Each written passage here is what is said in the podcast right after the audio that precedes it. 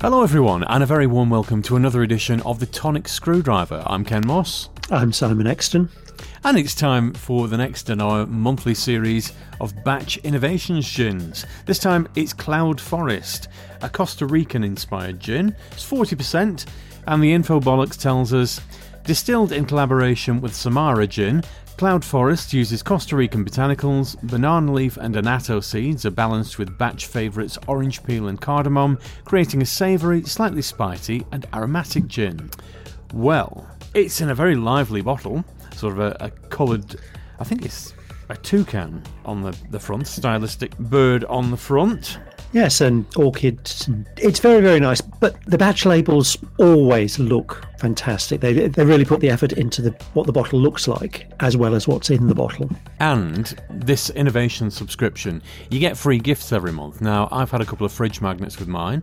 One's for their broken biscuit rum, and one's for the Cloud Forest gin that's, that's arrived. We've also got, as we always do, a cocktail mixing suggestion and a packet of annatto seeds. Oh, is that what they are? That's I just, what they are. Right, because mine just came with a packet of random seeds. no idea what they were.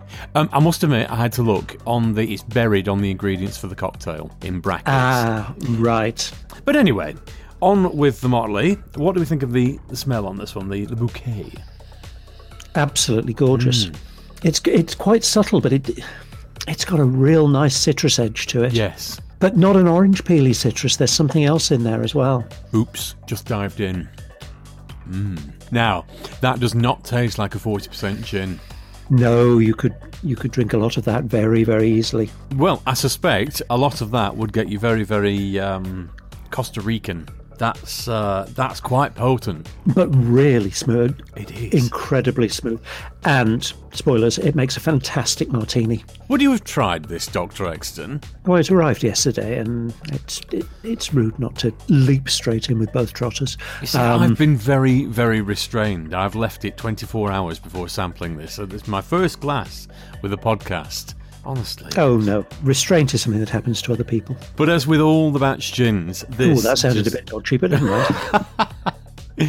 this just glides down. It's really, really well made. I think this is one of my favourites that we've had from Batch. This reminds me of a remarkably over-flowery comment that a, my dear friend Lulu made about a, a random cocktail that we we made a few years ago that turned out to be very, very, very good, and none of us could remember the recipe afterwards. And she described it as feeling like a tadpole was doing the tango with your tonsils. This wouldn't be squatter's cocktail, would it? It- no, Lulu, Lulu's a bit too classy for squatter's cocktail. Squatter's cocktail, boys and girls, is uh, a recipe that Simon came up with many years ago when money was not Yes, abundant. A recipe for disaster. I don't recommend it. Just remind the boys and girls it's worth trotting out as often as you can. What not to do, definitely. Yes, absolutely. Do not try drinking this. Uh, it's amazing that that we can still see after having tried this. But no, it was a, a bottle of Netto's sherry, a bottle of Netto's lemonade, and a bottle of Benylin as pre-drinks. I mean, that was between a number of us. It wasn't each. I'd like to say we've had worse, but I, I'm not sure how. But anyway, uh, back-. Oh God, Tobermory gin. Yeah, don't don't drink that. But away from some of the foul things I've thrown down my neck in the past, to something absolutely gorgeous that I'm savouring. This is delicious. I'm really loving this. I was expecting, to be honest, it would have uh, a sort of Cuban rum to it, which it does to an extent, but I love this. I was expecting not to like it. I really, really like it. It's five out of five. It's easily five out of five. This is one of my favourite that Batch have done. It is so easy to drink. Have you ever tried any other South American gins? Not that I'm aware of. I've had a, a Colombian, a couple of Brazilians, and a Venezuelan. The Venezuelan was disappointing, but the others were absolutely lo- lovely. What about the gins?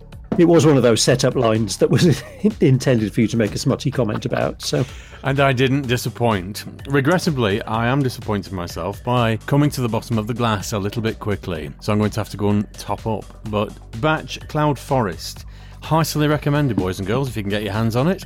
and you get your hands on it by joining their innovations club. And we should stress again that we are not employed or sponsored or paid by Batch. We we do just buy these uh, as part of their innovations club, and we get them because they give us a bottle of bloody lovely gin.